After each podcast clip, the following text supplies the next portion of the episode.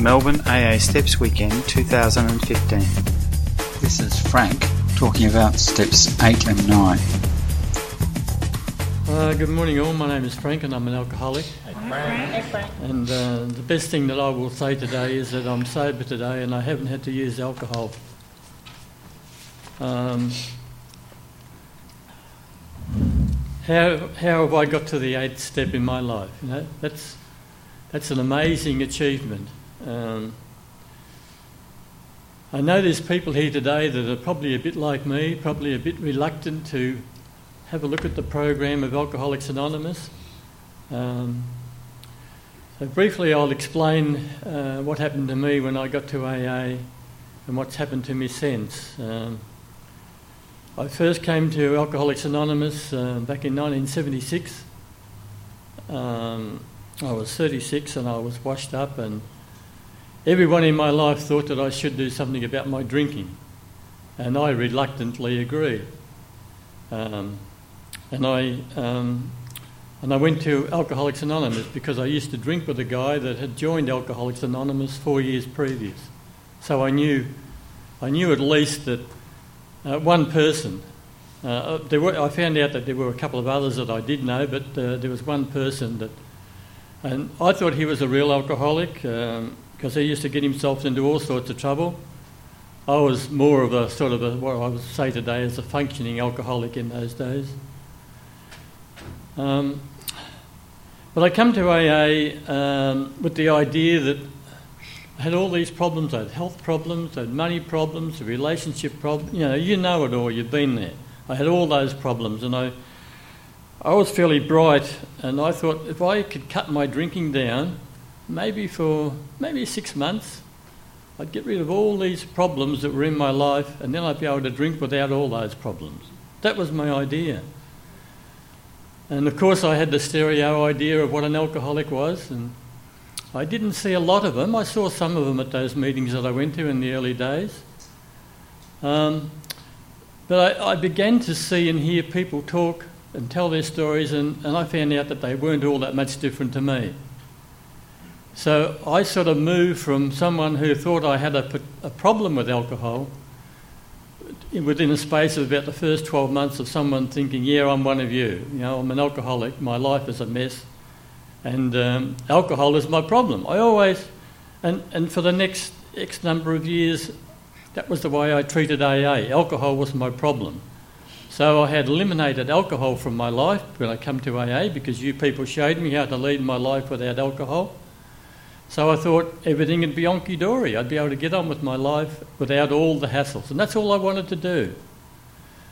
Um, I didn't realise um, that I had lots of problems um, living in this world long before I drank. I was in my early 20s before I started drinking on a regular basis. And a lot of areas of my life were, were chaotic prior to then. And then when I discovered alcohol, it seemed to just wash them all away, you know.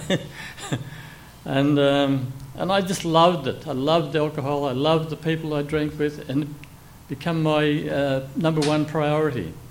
So it's not surprising. Um, in the space of about 14 years, I got myself into a situation where I just couldn't continue any longer the way I was going. I just drank myself into that.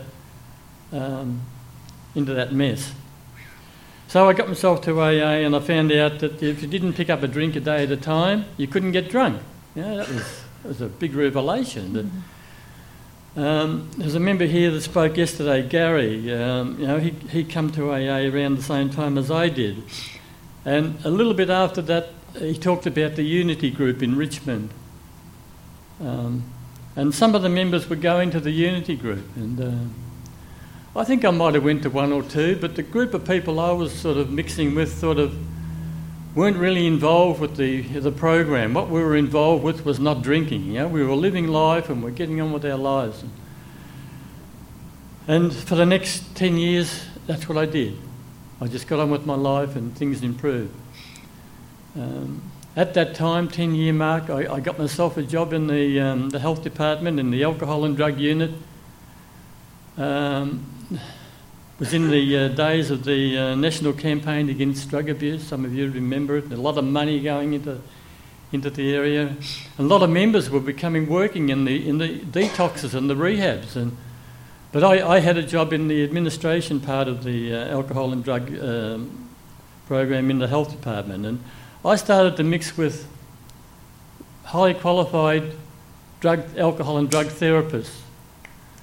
And at 10 years, I, I, I think that I thought that by going there I'd be able to explain my uh, idea of what an alcoholic was and how Alcoholics Anonymous had helped me. That was the idea that I had when I went into that job. And um, within four years of getting that job, I'd started drinking again. Um, I started to hear things like uh, alcoholism is a bit old fashioned, Frank. You know, we don't really believe alcoholism is a disease. And this is coming from highly qualified people in the alcohol and drug field. And I'm saying, oh, that, that's not right, you know. Every meeting I go to, I hear people talking about the disease of alcoholism. So, anyway, I, uh, I kept on going to AA and um, uh, trying to put that out of my mind, I suppose. But um, after a couple of years, you know, I, I began to think about having another drink because I was hearing this so, so you know, repeated over and over again. And and I, and I began to think, well, you know, if, it, if, if it's not a disease, I'll, you know, I, I, I, can go back to drinking. I haven't had a drink for was nearly 14 years, so surely I could, I could. And if it was as bad as, it, as I thought, as I heard, well, I'd come back to bloody AA. That was my idea. I'd, I'd bloody go back to AA if I had to. So anyway, I, um, I put it off and put it off, but eventually I picked the drink up and. Um, uh, I started another episode in my life where my life spiraled out of control again. And I tried to deny it. I tried to uh, pretend that I wasn't an alcoholic. I hated running into members of AA because I used to tell lies about what I was doing and what I wasn't doing. And uh, um, after, I don't know, three or four years of that, I got sick again. The same thing has happened in that first 14 years this time it took me about three or four years. I got sick, I got trouble with my family, trouble with my money, trouble with everything again. So I'd heard about re- rehabs in the time I was in AA, so I went to a rehab. And I met a, an AA counsellor there. Uh, he's still sober today, he's probably 50 years sober by now. And he used to talk about, uh, was mentioned yesterday, you know, we're only as sick as the secrets we keep. Um, and he used to talk about the program of Alcoholics Anonymous. Now, I was a bloke that had been around AA for 14 years. I'd never had a sponsor in AA. I'd never actively worked the, the 12 step program. I'd got up to the fourth step once, but I couldn't go on because I'd never had a sponsor. I'd never, I, I don't know, I, I had this fear of um, disclosing myself, I suppose, to people. I've heard a lot of talk about sponsorship this weekend, you know, and if anyone out there is having trouble with sponsorship, you know, please don't give up, you know. Um, I was, was, when I come back into AA nine years ago, next week, um, I still didn't have a sponsor. I, I, didn't want to come back to AA. Uh, I met a member, um, I, I, used to meet this member on a regular basis, and uh, and I had this idea that I had to do AA differently than what the way I'd been doing it. Um, and part of that was looking at the 12 step program. And, and somehow or other trying to get someone to help me. It took me another 18 months to ask someone not to be my sponsor, but to give me a bit of a hand with this program. That's the sort of battle that I've had over the years in asking people to help me. Once I did, I got all the help um, that was, I, I, was amazing, you know. I, I told this person I didn't need to do the first uh, four steps, I'd already done that a number of times. So we'll start at the fifth step, please. uh, and being a, a 20 year sober member and having plenty of sponsees, he went along with me. He didn't sort of Uh, he probably thought, oh, I'll lose this bloke if I don't kid him along a bit. Um, so we started the fifth step, and then he, he conned me. He said, well, you're halfway through the program now, we might as well keep on going. All I wanted to do was to get a load of stuff off my mind, you know, the harms that I had done to people. You know, we talked, David showed us how, how to do that yesterday. What I'm saying is, it took me 32 years to get to that stage where I could even begin to look at the harms that I had done to other people. I was so wronged all my life, you know. I, I, couldn't, I couldn't even think about the people I had wronged. But in a short space of about six months working with this other member, I began to see the, deep, the problems of my resentments and my fears and my sex problems. And he helped me put a list together. And that list enabled me to then go and start making amends to people. Now, I, a lot of the amends that I needed to make were members in AA, members that had tried to help me, members that I turned my back on, ignored, told lies to. A, a particular member, I used to work with him uh, in, in the program that he was running.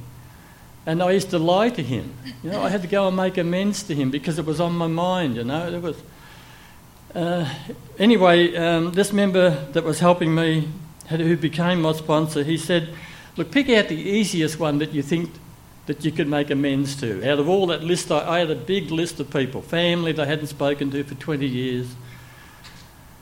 And anyway, there was this member of AA that I was very close to in my early days around AA. And when I started drinking again, I cut him off.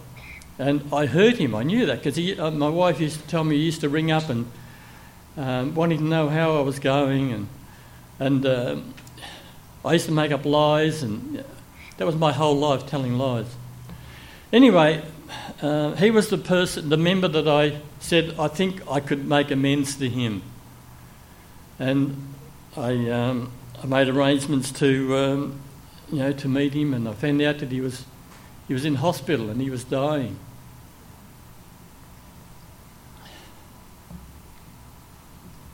And uh, I, went, I went and I made amends to him, and he, sort of didn't make a big deal of it, you know. Um, he helped me to make my amends. He said, you know, by the fact that you're coming back into AA and, and getting on with your life, that's amends enough for me. And that gave me encouragement to uh, look at other areas of my life where I had people that I had hurt. And um, over the next two years, you know, I, I, was, I was able to start to make amends to those people. And if anyone hasn't been fortunate enough to be able to do that, you know, I'm here today to tell you that that is the most beautiful thing that's happened in the whole nearly 40 years that I've been around this program. So uh, never give up. That's my message. Never give up. And I'll just finish on this. There was a um, uh, an old member that used to uh, be around AA for many years, you know. And, uh, this particular member, uh, he used to be a volunteer at our central office for many years, and some of you people here today would have known him. And uh, he always finished up when he spoke with, and the best days are yet to come. And I used to be fairly cynical, and I used to think, silly old bastard, he doesn't know. He, they're over, He's, he, and he doesn't know it. This is, I had no idea what he was talking about. He was talking about his spiritual growth. Because I'd never done any of that up until probably the last four or five years. I denied myself any spiritual growth because I wouldn't surrender to my disease of alcoholism. I wouldn't hand over my life to anything that I thought might be any greater than me. You know, I was so self centered. You know, I had no idea what this man was talking about. And he gave his life to AA. Every day of his life, he was in that central office, on the phones, talking to people, making newcomers welcome. You know? And that's that's what I'm trying to do today. I'm trying to put back into AA or to give back to AA what's been given to me. So, thank you. Information about the annual Melbourne AA Steps Weekend is available from www.stepsweekend.aagroup.org.au. Thanks for letting us share.